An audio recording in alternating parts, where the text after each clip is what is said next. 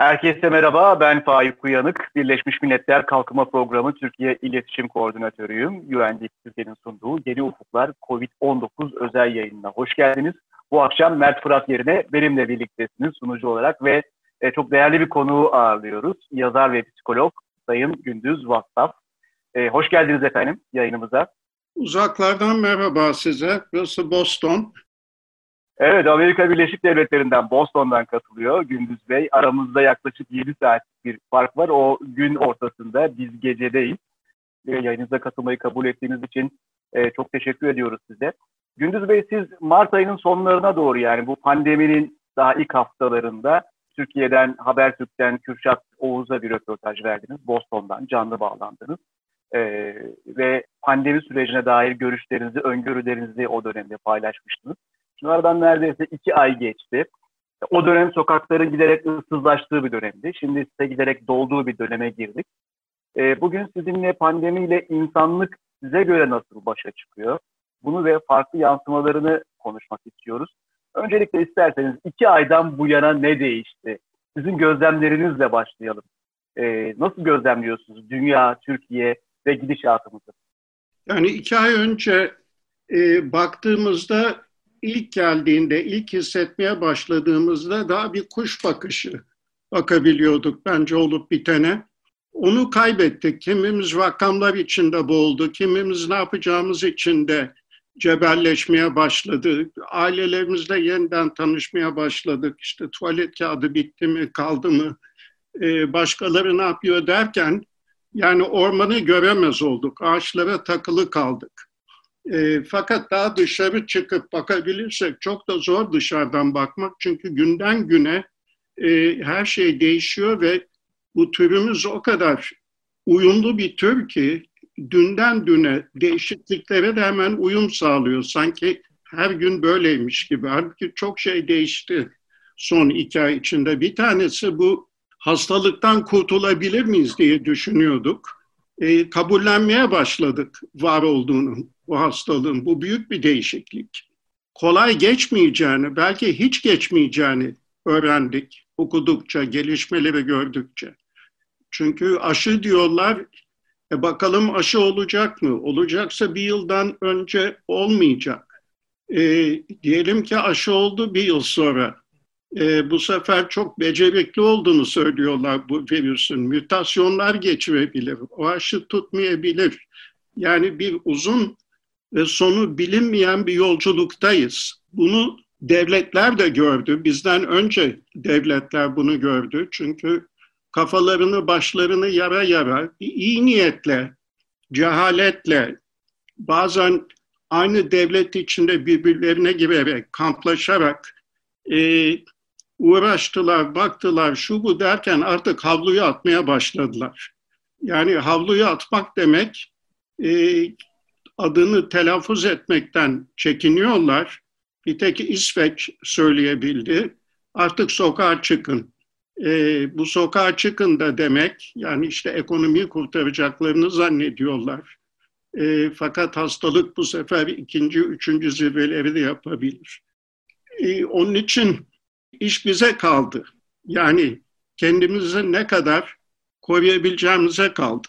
Bir de şeyi gördük e, Faik Bey, bu son iki ay içinde e, şımarıklığımızı gördük azıcık. Yani türümüzün şımarıklığını gördük.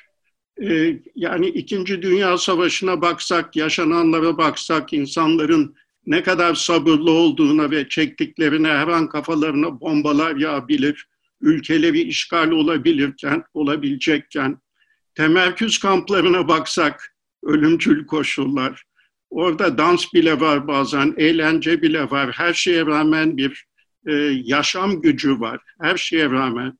E, bizim şu anda yaşadıklarımız üstelik yüzde 98 sağ çıkacak bundan. E, raf ömrü var. Bir orman yangını gibi sönecek sonunda.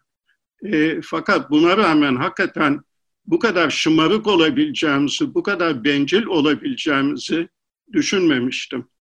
Onu aslında size ayrıca da sormak istiyorum. Bireysel tercihlerimizin, bireysel algılarımızın bu gidişatı nasıl etkilediği sonuçları bakımından ve zaten bunun karşımıza çıkması bakımından nelerle karşılaştığımız açısından da onu soracağım ama Şimdi aslında daha aşı bulunmadı, tedavi bulunmadı, dediğiniz gibi ne zaman bulunacağı belli değil. Çok daha başlangıç noktasında sayılabiliriz. Ama yavaş yavaş dükkanlar açılıyor, kuaförler geri açılıyor. Bir normalleşme kelimesini daha fazla duymaya başladı dünyanın her yerinde. E, sadece Türkiye'de değil, Amerika'da Donald Trump başkan geçtiğimiz günlerde ülkeyi kapalı tutmamız mümkün değil, yoksa açacak bir ülkemiz kalmayacak e, mealinde bir açıklama yaptı.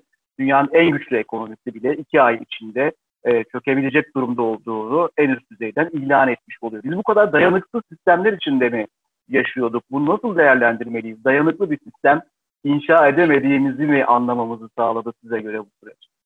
Yani bu felaketi biz hazırladık tabii. Tarihi biz yazıyoruz. Bu virüs değil. Ee, bizim virüse tepkimiz tarihi yazıyor. Bizim virüse hazırlıksızlığımız tarihi yazıyor. Ee, ve hazırlıksızlığımız da bile bile ladesti. Çünkü e, birçok kişi, birçok kurum uyarmıştı devletleri bu konuda. Hatta devletler bu bildiğiniz neoliberal ekonomide başka şeylere ağırlık vermeye başladılar. E, fakat benim bu işi halledecek size dünyaya bir para kaynağı buldum. Yani ekonomilerini bu kadar kurtarmak istiyorlarsa ki önemli. Çünkü ekonomiyi kurtarmak demek çalışabilmemiz demek, o maaş alabilmemiz demek. E, karnımızı doyurmamız, kafamızı huzur içinde tutmamız demek. Çok önemli bir kaynak var şaşıracaksınız bu diyeceğim belki ama yani son yıllara bakarsak e, NATO devletleri mesela e, gidişlerini beğenmedikleri devletleri işgal etti, bombaladı. Bir tanesi Libya mesela. Rogue State deyimini kullandılar.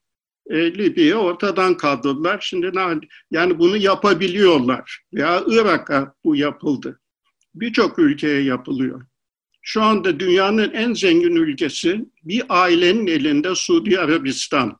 Suudi Arabistan'ın parasıyla bu krize, ekonomik krize her an çözüm bulunabilir. Bir ailenin 7,5 milyarlık dünyada, milyar kişilik nüfusu dünyada bir ailenin parasıyla buna çözüm bulunabilir. Fakat siyasi dengeler öyle ki bunu düşünmek bile istemeyebilirler. Fakat çözüm var kuş bakışı, dünyaya baktığımızda çözüm var, o para var. Dünyanın zenginliği aslında pek çok sorunu çözmek için yeterli kaynağa sahip olmakla beraber eşitsizlik problemine dikkat çekiyorsunuz ve nereyi tutsak zaten karşımıza çıkan bir problem bu. Sistemlerin dayanıklılığını biraz konuşmaya devam edeceğiz sizinle bu röportaj içinde ama biraz da bireylere bakalım. Kendimize, iç dünyamıza bakalım.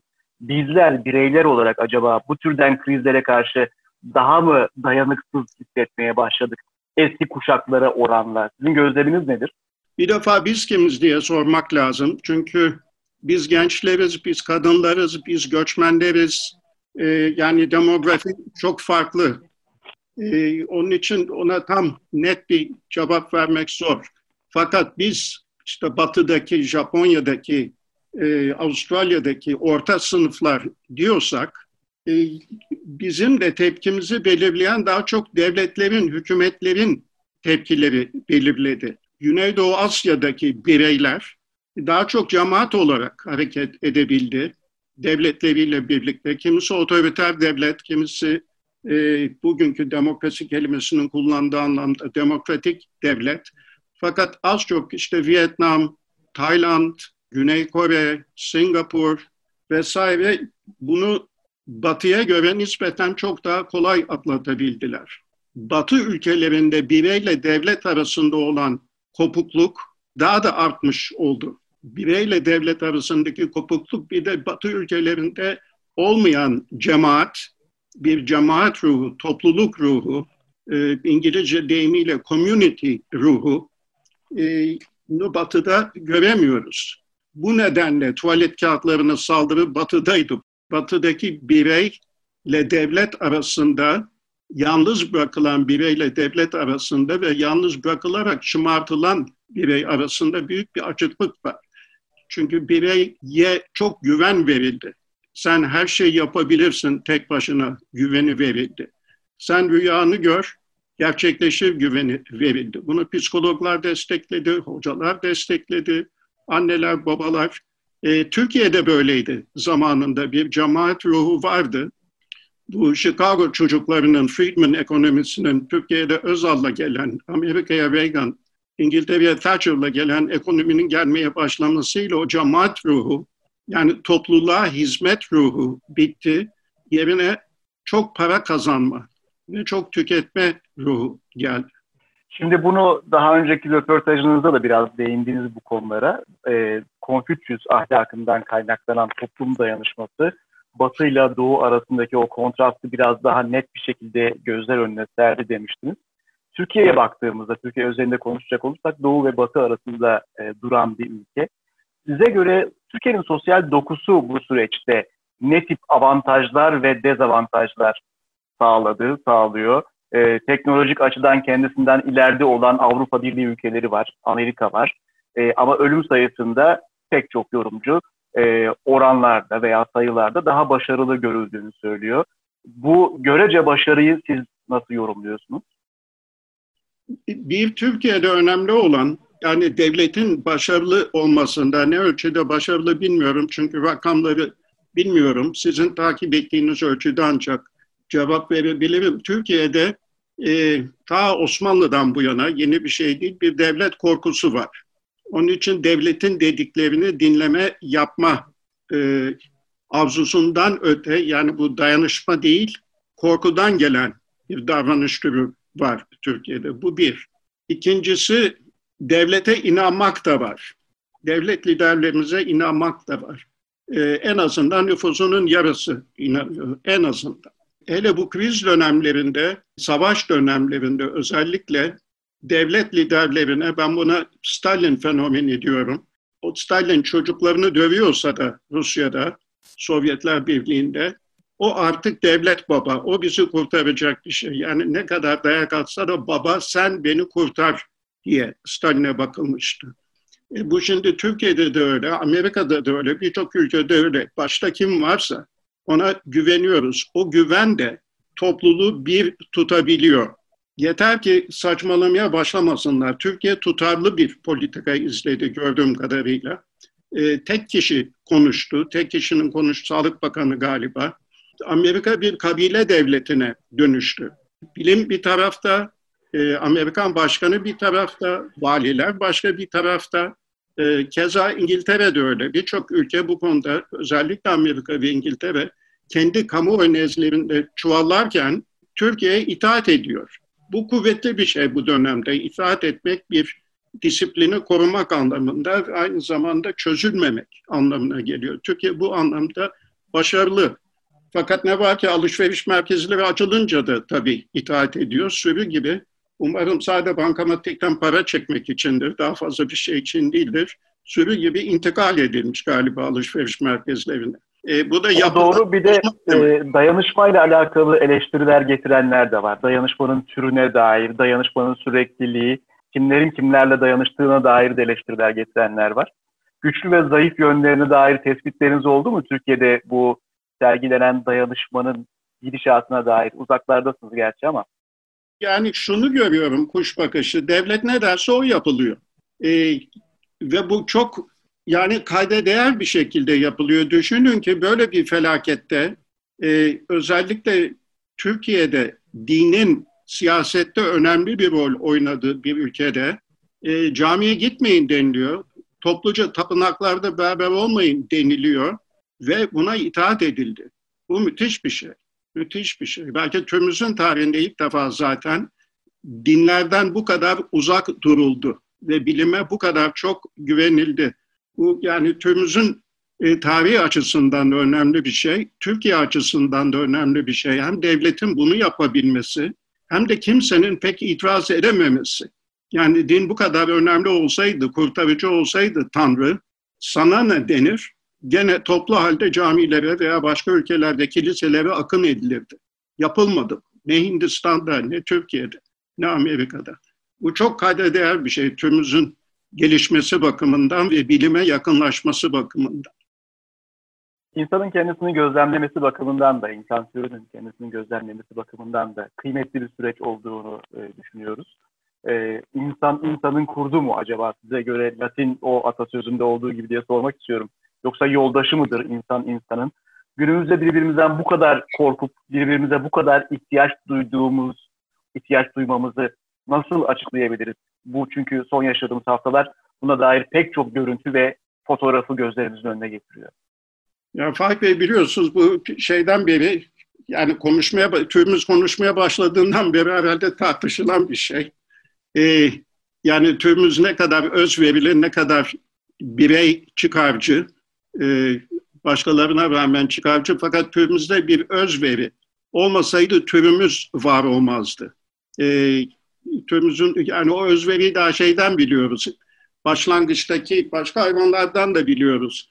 Bir 4-5 kişilik bir grupta bir lider olduğu zaman o grubun hayatta kalma şansı başka. O grupta iş bölümü olduğu zaman ve lider olmadığı zaman hayatta kalma şansı farklı ve farklı şu şekilde farklı daha çok. Çünkü o lider gittiği zaman grup dağılıyor, başka lider buluyor, bulamıyor, kendi arasında kavga etmeye başlıyor. Halbuki iş bölümü olduğu zaman alet yapımında, alet paylaşımında, av paylaşımında, servet paylaşımında vesaire çok daha eşitlikçi olduğu için yaşama şansı daha fazla oluyor. Onun için insan insanın kurdu olabiliyor, olup olamayacağı düzenin kültürüne bağlı daha çok. Bu içinde yaşadığımız düzen de bu neoliberal kapitalist artık adı vahşi kapitalizm demek daha doğru herhalde. Bize insanın yani insana yanındakinin kurdu olmasını öğreten bir düzen. Öyle yap diyor. E bizde uyum Sosyal kaldı. izolasyon kavramını da aslında çok e, hızlıca kabullendi insanlık gibi. Biraz bahsettiniz. Camilerden, kiliselerden uzak dur çağrısına uyulması vesaire gibi örneklerle açıkladınız. Sosyal izolasyonu, fiziksel mesafeyi, e, iki kavramı bir kere kıyaslayalım. Bir de sosyal izolasyon e, çağrısını bu kadar çabuk sahiplenmesini insanların nasıl açıklıyorsunuz? Kuzum bu sosyal izolasyon lafı nereden çıktı? Kim, niçin sosyal izolasyon? Ben hala onu anlayabilmiş değilim. Biliyor musunuz? Çünkü sosyal izolasyon değil aslında yaptığımız. Ee, yani bu teknoloji sayesinde e, yapılmayan kalmadı. Yani kültür paylaşılıyor, toplantılar yapılıyor, eğitim sürüyor. e, bazı arkadaşlarım artık hiç görüşmediği arkadaşlarını aramaya başladı yıllardır. Yani müthiş bir... E, onun için ona ben izolasyon diyemeyeceğim. Fakat şu şekilde izolasyon derseniz, türümüz ilk defa, tarihinde ilk defa bu denli kapalı koşullarda, dar mekanlarda beraber olmamıştı. Yani aile düzeyinde anne, baba, karı, koca, çocuklar iki odalı, üç odalı, dört odalı yerlerde tarihinde bu kadar birlikte olmamıştı. Burada hem evlilikler sınanıyor, hem anneler, babalar e, yeni bir dilde anne baba olmayı öğreniyor. Çocuklar annelerini, babalarını farklı bir şekilde tanıyor. Buradan çok zenginlikler de çıkıyor. Birlikte yemek pişirmeye başlayanlar çok oldu. Yani kadının e, sömürüsünü bir anlamda hafifleten çok zenginlikler ortaya çıkmaya başladı. İşte un satışları birçok ülkede arttı çünkü evde ekmekler yapılıyor. E, ve eskisi gibi yani son 20 yılda gördüğümüz gibi işte erkek ben de bulaşık yıkıyorum falan diye işte eşitlik o palavralar bitti. Gerçekten birçok evde ciddi anlamda paylaşım var. Erkek ben ne yapabilirim diye sormuyor. Hakikaten bir şey yapıyor. Yapılacak bir şey görüyor. O bakımdan bu zenginlik de var fakat bu zenginliğe hemen bir günde alışmak da kolay değil tabii. İlişkiler de çok gerilebildi, gerildi de. Fakat bunun gerilmesine faik bir büyük bir neden bu şey işte normale dönmek çağrısı. Normale yani bu o zaman hapisten ne zaman çıkacağım, savaş ne zaman bitecek gibi olunca yaşadığımız ortama ki o kendi evimiz, kendi ailemiz, çocuklarımız, eşlerimiz tahammülsüz olmaya başlıyoruz. Bu sahte vaatle, normale ne zaman dönülecekle. Yani birisi bu kelimeyi kullanacaksa kullanmayalım. Yani yaşadığımız şu anda bugün normal. Ve bu normalde daha ne kadar süreceğini de bilmiyoruz. Bugün normal. Peki şimdi bundan sonra ne olacak? En fazla düşündüğümüz, kendi kendimize sorduğumuz, 3-5 e, kişi bir araya geldiğinde ki gelemiyor uzaktan uzağa bir araya geldiğinde en çok konuşulan konulardan biri bu. Bundan sonra hayatımız nasıl olacak? Yeni normal denen şey nedir? O salgın ilk günlerinde korona sonrası döneme dair yeni dünya düzeniyle ilgili çok büyük büyük iddialar ortaya çıktı. Siz daha o günlerden bunlar kahin düşünceleri, işte kendi düşüncelerini abartıyorlar demiştiniz. Bugün geldiğimiz noktada gündelik hayatımızda böyle çok büyük değişiklikler e, olsa da görünürde, ekonomiler sarsılsa da dünya düzeninin yönetenler, yönetilenler açısından son iki ay içinde çok dramatik değişmediğini görüyoruz. Siz nasıl bu kadar emindiniz e, gidişatın çok da fazla sistemik değişiklikleri getirmeyeceğine? Ee, bilmiyorum emin miydim öyle hissediyordum. Ama şimdi azıcık Nostradamus'a e, mikro Nostradamus'a oynayabilirim isterseniz. Ne olacak bundan sonra? Yani bu sistemik değişiklik olmayacak ama ne değişecek? Ya da bir şey değişecek mi? Yani bir bu normale dönüş üstünde birazcık durmak istiyorum çok kısa.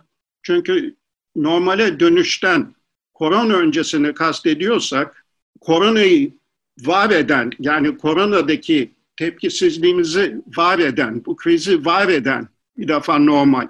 Çünkü normal geleceğini bildiği halde bir şey yapmadı. Normale döneceksek o zaman birçok daha koronaya gebe olmak istiyoruz demektir. Normale döneceksek normal bu iklim krizini yarattı. O normale mi dönmek istiyoruz? Normale döneceksek son büyük ekonomik kriz olduğunda, bankalar battığında onları biz kurtardık vergilerimizle. Amerika'da, İngiltere'de, Japonya'da, şurada burada biz kurtardık. Kapitalizmin demokrasi tarafından denetlenememesi krizini biz temizledik. Şimdi normale dönüp onu mu yapmak istiyoruz gene? Alyanslarımızı satalım, e, maaşlarımızdan olalım azıcık, yüzde otuz daha az maaş alalım ki bu normali yaşatan şirketler, bankalar daha çok mu yaşasın diye, daha çok mu gökdelen yapılsın diye. E, o normale döneceksek o zaman zaten bile bile lades. Daha bunları yaşayacağız. Fakat neler değişecek? Asıl sorunuz neler değişebilir? Şimdi bu krizlerde genellikle eğilimi yani azıcık şey gibi bir kağıda mercek tutuyorsunuz, ışık mercekten geçiyor, o kağıt yanıyor. Bu krizlerde de hangi trendler vardıysa, hangi gelişmeler vardıysa o gelişmeler hızlanacak. Onlara tepkilerimiz olumlu ya da olumsuz hızlanacak. E, şimdi o gelişmeler neydi? Neydi? Üç büyük gelişme bu krize kadar. E, bir tanesi işsizlik. Her yerde artık çok Amerika değil belki fakat dünyada artan bir işsizlik. Gelir adaletsizliği işsizlikten daha çok o açılan büyük uçurum ve giderek açılan bir makas. E, orta sınıfın giderek satın alma gücünün düşmesi, çocuklarının, gençlerin beklentilerinin giderek kötüye gitmesi bu bir trendi. Bu vardı. Bu artacak. Çünkü bu krizden daha zayıf çıkacak ekonomiler. Ee, şu anda Amerika'da yüzde otuz işsizlik mesela. Ee, buradan tepkiler ne olacak? Bir isyan tepkisi olacak tabii. Dünyada bir isyan tepkisi olacak. Kaçınılmaz. Ee, ne olacak? Devletler buna nasıl cevap verecek? Ya susturarak cevap verecek veya düzende köklü değişiklikler yaparak cevap verecek. Ee, İkinci Dünya Savaşı'ndan çıkıldığında hatırlarsanız mesela İngiltere'de işte Churchill her ne kadar Amerika kurtardıysa İngiltere'yi savaş kahramanı olarak bakarlar. Ee, öyle de bakıyorlardı çünkü azı güzel laf yapıyordu. Ee, fakat savaş biter bitmez Churchill'i iktidardan attılar. Seçimleri kaybetti. Çünkü Churchill da vahşi kapitalizmden yana kitlelerin istediği daha eşit, daha egaliter, daha paylaşımcı bir düzendi. E, İşçi Partisi'nde sloganı oydu, onlar iktidara geldi. E, yani bu güçlü liderleri, e, vahşi kapitalizmi destekleyen, özelleştirmeyi destekleyen liderleri falan istemediler. Bu sadece İngiltere'de değil, birçok ülkede oldu. Onun için seçimler olabildiği müddetçe şeyi öngörüyorum ben. Daha sosyal devlet yanlısı iktidarların e, olacağını öngörüyorum. Veyahut da mevcut iktidarların daha sosyal devlet yanlısı olacağını görüyorum. Bu önemli bir gelişme olacak bence.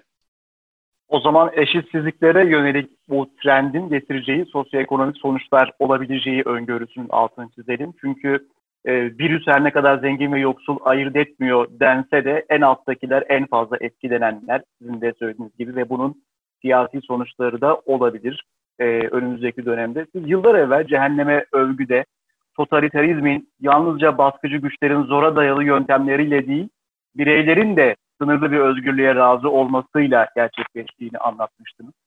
Şimdi bu pandemi döneminde de özgürlüklerimizden ne kadar fedakarlık yapacağız onu tartışıyoruz. Sınırlı bir özgürlük dönemine girdik. Sizce hangi özgürlükleri kendi rızamızla seve seve isteye isteye feda etmiş olacak?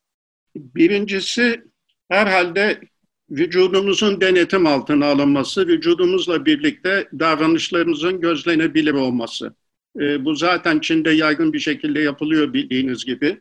E, yani cep telefonlarınızda belki vücudumuza yerleştirilecek aygıtlar veya vücudumuza bağlanacak aygıtlarla bu tip pandemiklerin ortaya çıkmasına erkenden çıkarken erkenden pandemik olmaması için e, artık e, hareketlerimiz ve vücudumuz ölçülebilir olacak ve bu kabullenecek gibi gözüküyor. Her ne kadar Apple ve Google şirketi e, devletlerin erişemeyeceği bilgiler toplayacak bir teknolojik geliştirme çabasındaysa da bunun e, yani devletlerle pazarlıklarında bu herhalde kaybolacak. Yani bunu kabul edeceğiz bence. Bu başta sanıyorum ki bu yapay zekaya yatırımlar ve robotlara yatırımlar artacak. Fabrikalarda daha az insan çalışacak. Ee, bu demek evimizde daha çok çalışacağız. Bunlar başlayan trendlerdi zaten. Ee, evlerimize dönmek istemeyeceğiz. Bunlar olumlu şeyler olabilir. Fakat yapay zeka ve robotların daha çok devreye girmesi tabii ki işsizlik demek, yeni işsizlik demek, küresel işsizlik demek, orta sınıfların işsizliği demek. Bunlardan doktorlar da işsiz kalacak, avukatlar da işsiz kalacak. Her ne kadar alışveriş merkezine akın olduysa da e-ticaret kaçınılmaz olarak artacak. Dronlarla evimizin kapısına gelecek artık mallar. E, bu aynı zamanda şey için de gerekli, daha az nakliye masrafları için gerekli, daha tasarruflu enerji için gerekli. Daha az otomobillere binip işe gideceğiz. Daha az otomobillere binip alışveriş merkezlerine gideceğiz. E, eğitim çok değişecek kaçınılmaz olarak. Bu şimdi başladı zaten. Dünyada başladı. Evden eğitim alma. Ve bu süreçte şey de gözüktü. Yani öğrencilerin, hocaları, ebeveynlerin evlerine girince alınan eğitim, verilen eğitim şeffaflaşmış oldu. Kimi ülkelerde bu eğitimin ne kadar kof bir eğitim olduğu görüldü. Hocanın sırf dar bilgisine dayanan, halbuki eğitimdeki amaç bu çağda bilgiyi vermek değil, bildiğimiz gibi öğrenmeyi öğrenmek. E, o bakımdan eğitim sistemi büyük değişikliklere gebe, kaçınılmaz bunun olması. Üniversiteler değişecek. Birçok üniversite iflas edecek belki özel üniversiteler. Çünkü sanayi haline dönüşmüştü. Özellikle Batı'da, Asya'dan gelen öğrencilerle. Tıp değişecek. E, tele tıp, yani oturduğumuz evden doktorumuzla konuşabileceğiz. Bu Amerika'da başladı şimdi. Zoom üzerinden doktor randevuları. E, çok daha verimli, e, çok daha zaman kaybına neden oluyor. Bir doktor daha çok kişi görebiliyor.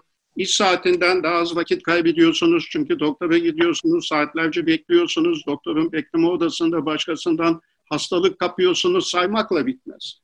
Böyle değişikliklere gebeyiz. Bunlar kaçınılmaz. Zaten çünkü olan sürecin bu hızlanması demek.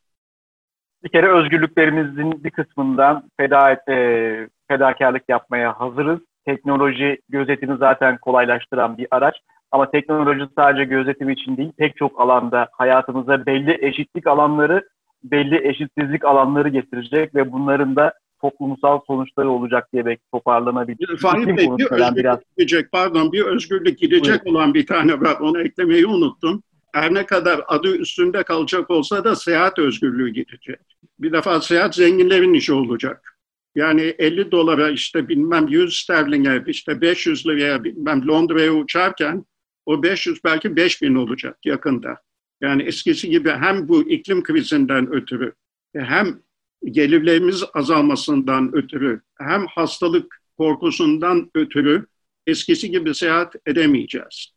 Ee, ama bu yeni seyahat imkanları açacak tabii. Yani yerel seyahatler artacak ve bu çirkin turizm bitecek.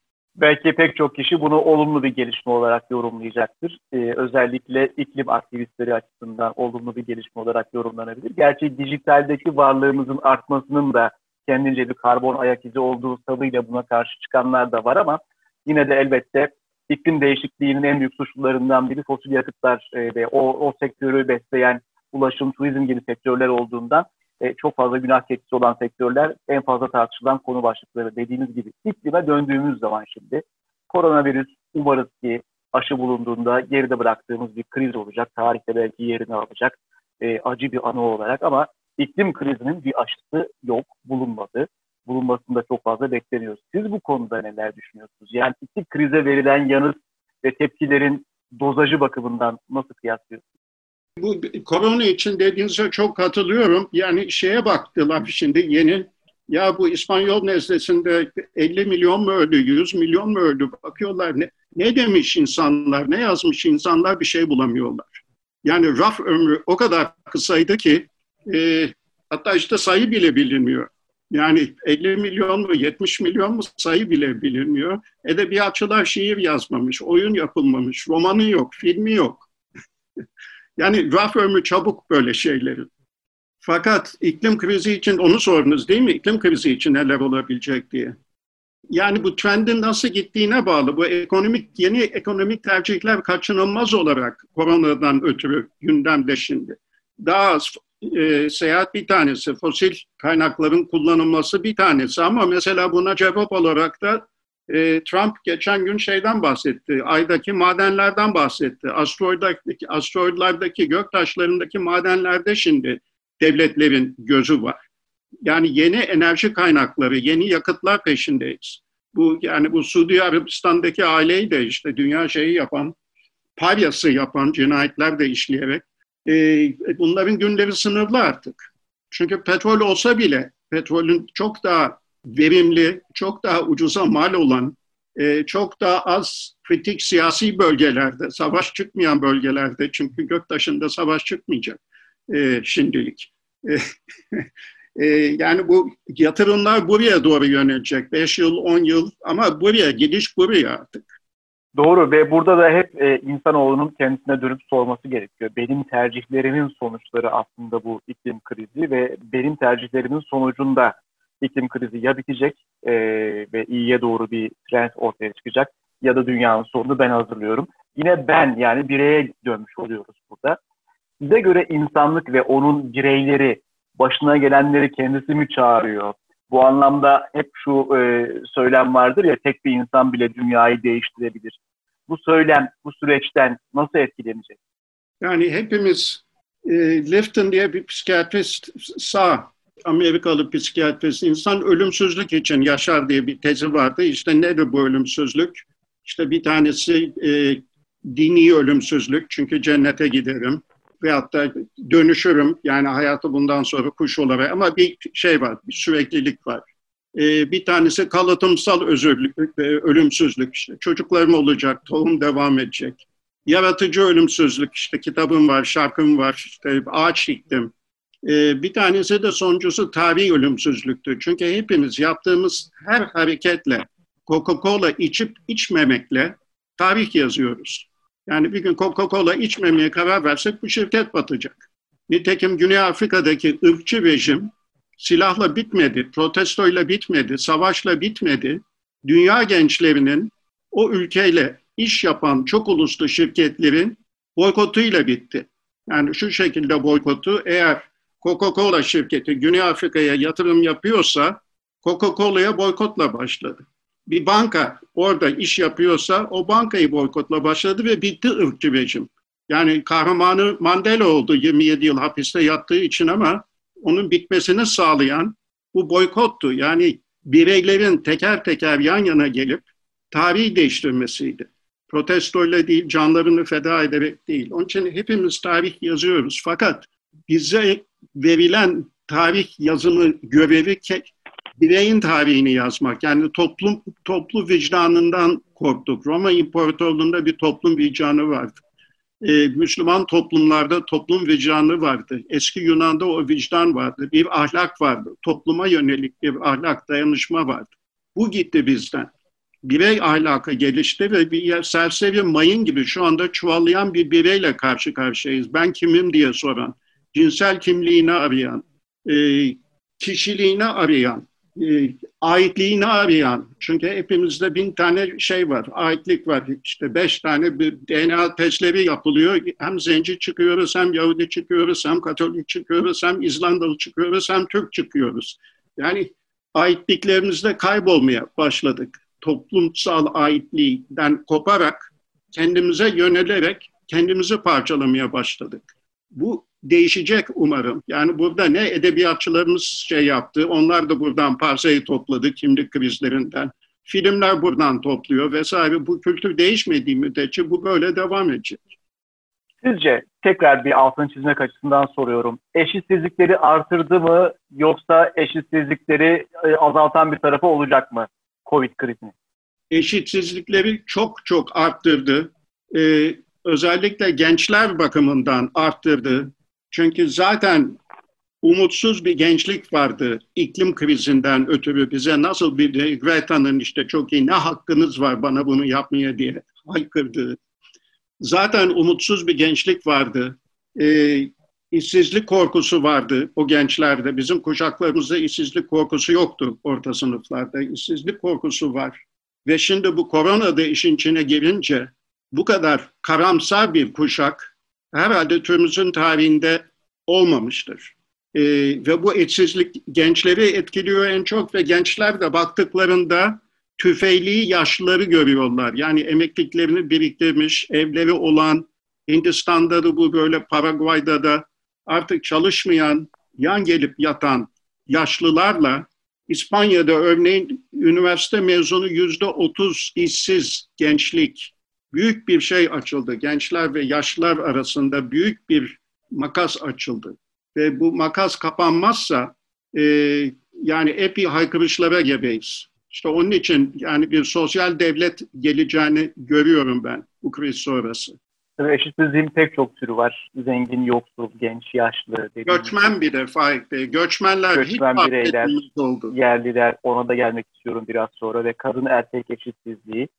Onu e, biraz açalım. Toplumsal cinsiyet eşitsizliği açısından gerçekte ne kadar eşit ve eşitlikçiyiz onu tartışıyoruz sürekli ama Covid ekseninden baktığımızda bu acaba bir değişim getirir mi toplumsal cinsiyet algısı bakımından size göre? Kadın her ne kadar kadına saldırı, taciz olayları kendi evleri içinde arttığı söyleniyorsa da bilemiyoruz tabii. Çünkü kimi kimi şikayet edecek evinden? Yani polise telefon edip eve polis mi çağıracak? Evden mi kaçacak? Her ne kadar arttıysa da buradan kadının kazançlı çıkacağı şüphesiz. Çünkü aile içindeki rolünün ne kadar kuvvetli olduğu görüldü. Çünkü evi döndürenin kadın olduğu görüldü. Ee, çocuklar ve erkekler kadının ne kadar evde çok çalıştığını dışarıda ikinci bir maaş getirmesine rağmen evde ne kadar çok çalıştığını gördü. Toz almanın o kadar kolay bir şey olmadığını gördü. Tozun sadece masanın üstünde değil altında olduğunda gördü. E, bu bakımdan kadın güçlendi. Kendi ev içindeki konumunda güçlendi. E, kimi evlilikler daha kuvvetli çıkar, kimilerinde zaten olması gereken boşanmalar olur. E, oradan bir güç kazanmış olur çiftler. E, bunlar önemli çünkü boşanmak da bir sağlık alameti. E, birlikte birbirinize gizli düşman olarak yaşamaktansa kendi hayatınızı kurabilmek bir özgürlük. Daha fazla kadın süper kahraman görmeye başlayabilir miyiz? Kahramansız olsun, süper de olmasın. ee, yani benim korkum daha süper kadın kahramanlardan değil de erkeğin geleceğinden. Yani erkek şamar olanı olma yolunda hızla ilerliyor. Bu yeni işlerde, yeni mesleklerde zaten üniversite mezunlarının artık aşağı yukarı her ülkede yüzde ellisinden fazlası kadın. Konu ne olursa olsun, işletme, tıp, şu bu. Ve erkeğe kalan işler yani sırf işte gece çalışabildiği için çünkü kadın gece sokağa çıkması tehlikeli. İşte ağır işler yani fiziki güç işleri, hammaliye güçleri kalıyor erkeğe giderek. Artık çocuk yapmak için teknolojiyle erkeğe bile ihtiyaç yok. Sperme ihtiyaç var ama o spermi verecek olan yataktaki erkek olması şart değil. E, spermi yeter. E, erkeğin en büyük kozu çocuk yapabilmesiydi. Çünkü kadın çocuk istiyorsa onu erkekten yapacak. Yani erkeğin durumu çok güç. E, müstahaktır demek de çok kötü. Yani kadınlara bir rol daha düşüyor. Erkeklerin bu güç durumundan onları kurtarmak. Yani el uzatmak bu güç durumuna. Çünkü şeyi düştü, süngüsü düştü erkeğin. Düşüyor. O zaman erkekler boyunun ölçüsünü aldı. Bundan sonra bir dengelenme süreci belki. Ee, bir, bir başka eşitsizlik konusu olan göçe geçmeden evvel dezenformasyon konusuna girmek istiyorum. 15 yıllık bir pratik var artık. Sosyal medya ile yaşadığımız, yatıp kalktığımız bir dönemi e, geride bıraktık ve daha da fazla hayatımıza girdiği yepyeni bir döneme giriyoruz. E, size göre sosyal medya e, bu Covid sürecinde de özellikle gözlemlediğimiz kadarıyla dezenformasyon, kutuplaşma, gözetim gibi tarafları ağır basan bir medya mı? E, yoksa e, gerçekten temel bir bilgi ve haber kaynağı, hayat kurtaran bir araç olabilen tarafları mı? Size göre hangisi daha fazla ağır basıyor? Şüphesiz ki bu sosyal medya olmasaydı bu eğitim olamazdı mesela şu anda. Ee, yüz milyonlarca gencin aldığı eğitim, üniversite eğitimi, ortaokul, ilkokul, lise vesaire sosyal medya sayesinde oldu.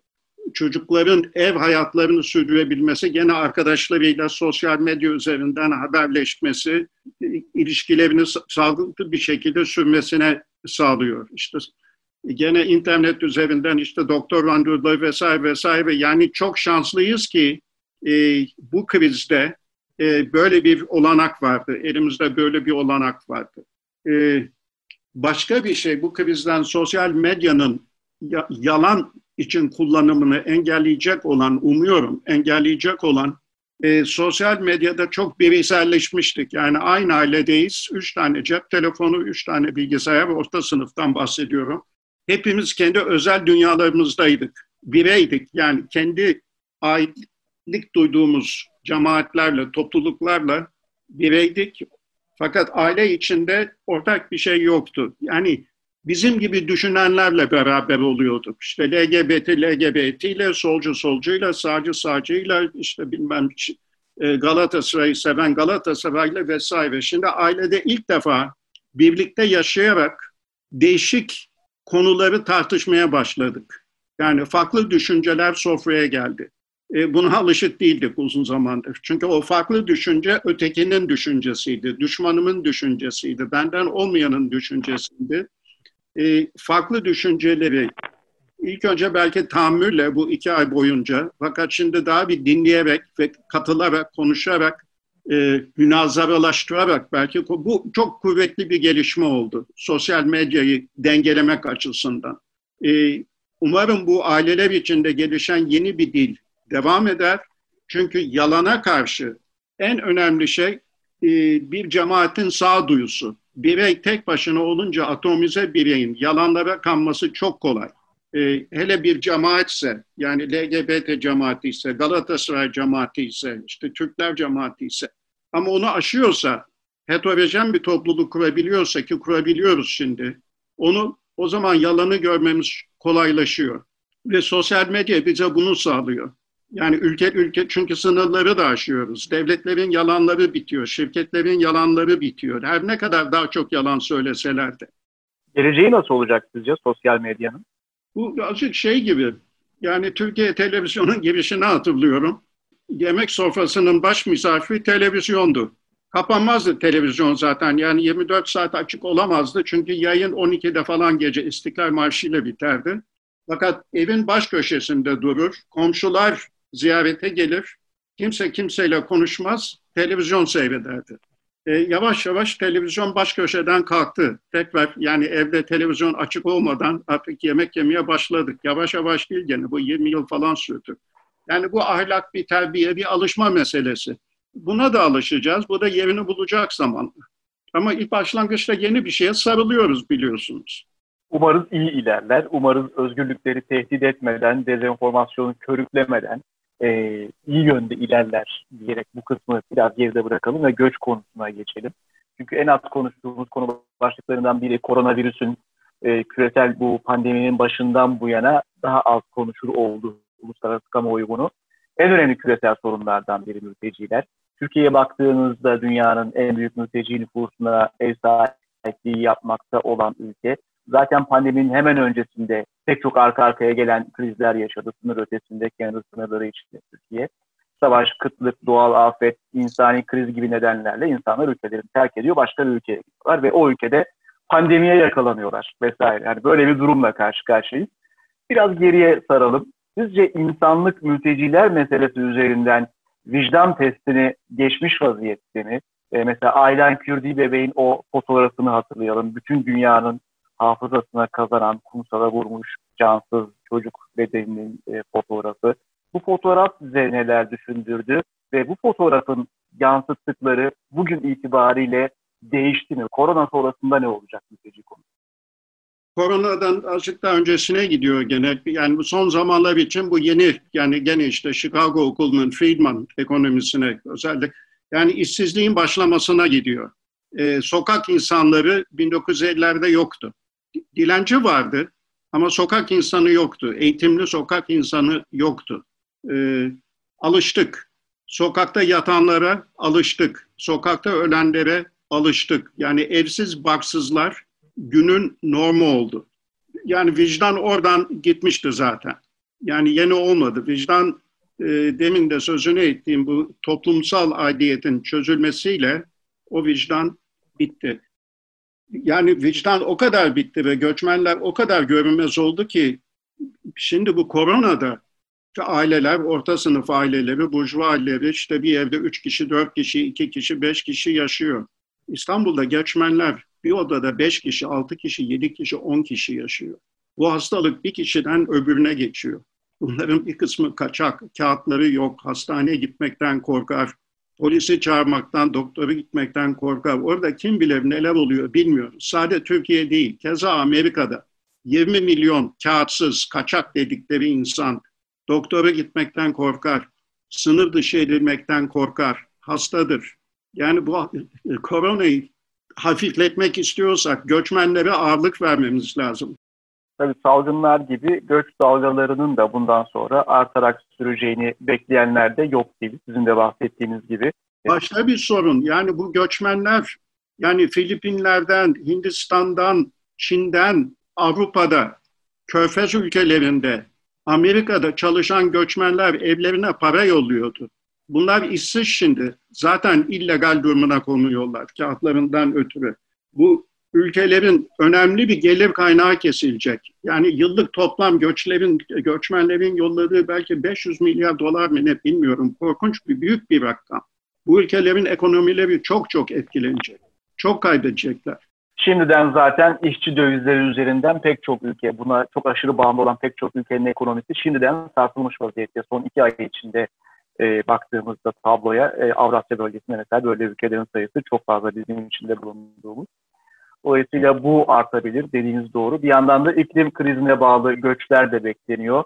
Onlar da apayrı bir tablo ortaya koyuyor. Dolayısıyla önümüzdeki dönemde herhalde hem salgınlara hem de göçlere daha hazırlıklı sistemler insanoğlunun e, inşa etmesi gerektiğinin altını çizelim. Biraz uluslararası işbirliği konusuna geçmek istiyorum hocam hem bireyler hem de kurumlar hem de devletler düzeyinde içe kapanma eğilimlerinin güçlendiği e, bir dönemden bahsediliyor. Uluslararası işbirliği ve dayanışmanın geleceği için karamsar tablolar çiziliyor. Size göre ülkeler karşı karşıya olduğu sorunlarla tek başına e, başa çıkabilirler mi? Önümüzdeki dönemlerin o büyük büyük güçlükleri göz önüne alındığında uluslararası işbirliğinin çok taraflılığın geleceğini siz nasıl görüyorsunuz? Çok iyi görüyorum. Çünkü Trump'ın o faydası oldu. Yani şantaj taktikleriyle, kavga taktikleriyle tek bir ülke uluslararası işbirliğini engellemiş oldu bir ölçüde. E, fakat bu şekilde Amerika'dan, Amerika'nın bu İkinci Dünya Savaşı'ndan sonra, muzaffer çıkan Amerika'nın İkinci Savaş'tan sonraki bu egemenliği de bu şekilde kabullenilmiş olduğu egemenliği sarsılmış oldu. Buradan uluslararası kurumlar çok daha işbirliği halinde ve çok daha az Amerikan egemenliğinde devreye girecek. Şimdi bu bir geçiş dönemi. Çünkü Amerika ile birlikte çalışmaya alışıktılar. Bütçelerinin bir kısmını, önemli bir kısmını Amerika'dan almaya alışıktılar. Onun için de Amerika'nın düdüğü ötüyordu. Fakat Amerika yani Trump ben oynamam dedikten sonra e, bu ülkeler kendi olanaklarıyla, yeni bütçelerle, yeni kararlarla tekrar yan yana gelecekler. Gelmeleri kaçınılmaz çünkü onlar bunu istiyor zaten. Amerika'daki yönetim istemiyor. Ama Avusturya istiyor, Endonezya istiyor, Japonya istiyor, Türkiye istiyor. Bu sağlıklı bir gelişme. Ee, Çin de topu attı tabii. Ee, hem yalan söyleyerek topu attı. Yani bir Çin-Amerika rekabetinde onlar da çok kaybetti. Hastalığa hazırlıksız yakalanmak babından daha çok yalan söylemek babından. Bir de bu propagandayla işte maske yolladım falan filan bilmem ne o kadar adi ve ucuz bir propaganda yöntemi olduğu görüldü ki oradan da yüzlerini kaybettiler Çinler için çok önemli olan. Buradan güçlü çıkacak olan Avrupa Birliği bence. Çok güçlü çıkacak. Yani bu iki süper. Biz de taraf tutma konumunda bazen kendimizi gören ve dünyanın çoğu o olsun Amerika işte bakın Çinliler ne güzel çalışıyor diyenler de yeniden kendilerine gelecek sanıyorum. Yani bu ikisi arasında taraf tutup birisinin öbürüne oynamak ikisi de bela senin başına süper güç oldukları için. Buradan onun için şeyler bağımsız ülkeler, üçüncü dünya ülkeleri dediğimiz ülkeler Avrupa Birliği özellikle çok daha güçlü çıkacak. Çok daha güçlü bir dünya birliği çıkacak buradan. O zaman umutlusunuz. E, yani, geç, yani bir, bunun işte bir senesi falan var. Amerikasız, daha az Amerikalı bir dünyaya alışmak kolay olmayacak. Ama bu kaçınılmaz çünkü Amerika'daki yönetim bunu istiyor zaten. Şöyle diyebilir miyiz? E, Aylan bebek fotoğrafından daha etkili oldu koronavirüs fotoğrafı diyebilir miyiz dünyadaki değişimi tetikleme bakımından, işbirliği e, açısından? Tabii, tabii. Bu çok önemli bir tespit. Şimdi hep röportaj boyunca insanı olumsuz yönleriyle belki de ele almış gibi olduk. E, oysa insana dair çok iyi, çok e, güzel şeyler var fazlasıyla. E, bazen unutuyoruz, fazla altını çizmiyoruz. E, bu iyi ve güzel şeyler galiba daha fazla da olabilir. Bize günümüzdeki insana dair siz kendi en rafine tanımınızı yapabilir misiniz? Sizce iyilik, kötülük, cennet, cehennem arasında şu anda insanoğlunun tarihinde nerede duruyoruz? Umut var mı? Nasıl bir geleceğe doğru ilerliyoruz? Sürekli değişim halindeyiz. Ee, yani ben kendimi şu anda tanımlarken bile tanımlarken değişiyorum. Bazı yani fizikte Heisenberg gibi bir atoma bakarken atom değişiyor. Yani yerinde göremezsin. Ee, bu olumlu tarafı insanoğlunun. Ee, değişebiliyoruz ve değişirken de nereden nereye geldik? Yani kısa zamanda nereden nereye geldik? En önemli tespiti bence dinler tamamıyla egemenken topluma, Avrupa'da yani orta çağlardan, batıdan bahsediyorum. Osmanlı'da, kendi kendi yakın Rusya'da şimdi bilimden bekler olduk. Ya bu yani Rönesans'tan beri, belki aydınlanmadan beri bu kadar büyük bir beklenti olmamıştı bilim için.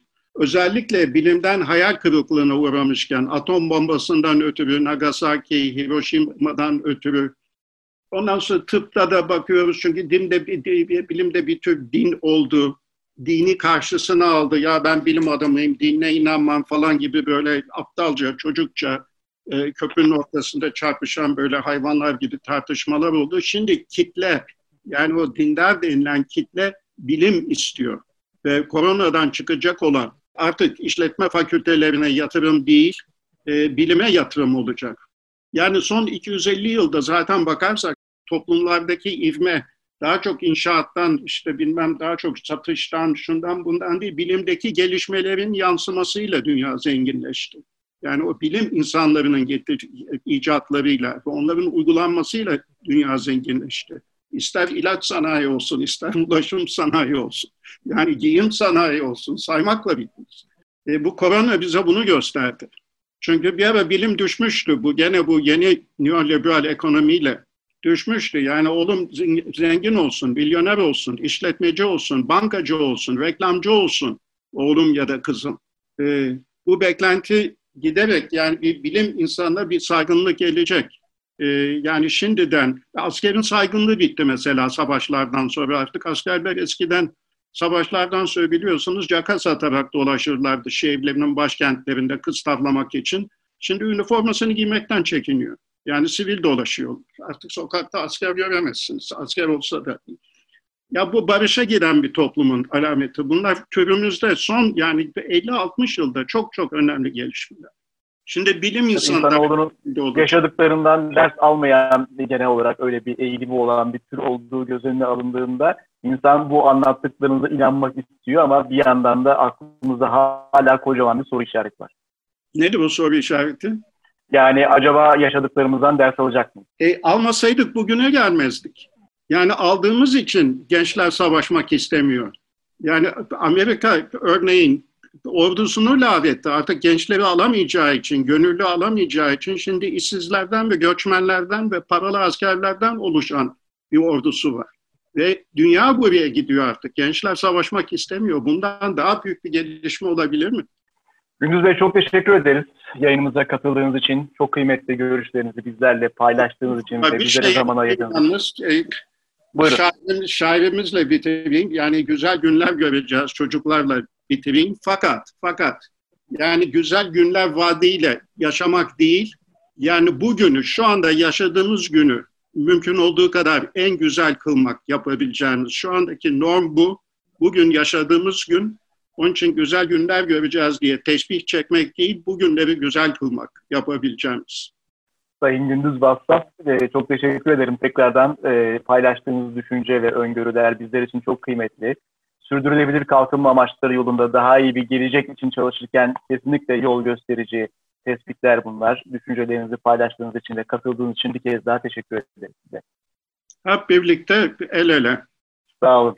UNDP Türkiye olarak farklı proje ve yayınlarla yine karşınızda olacağız. Tekrar görüşmek dileğiyle. Hoşçakalın.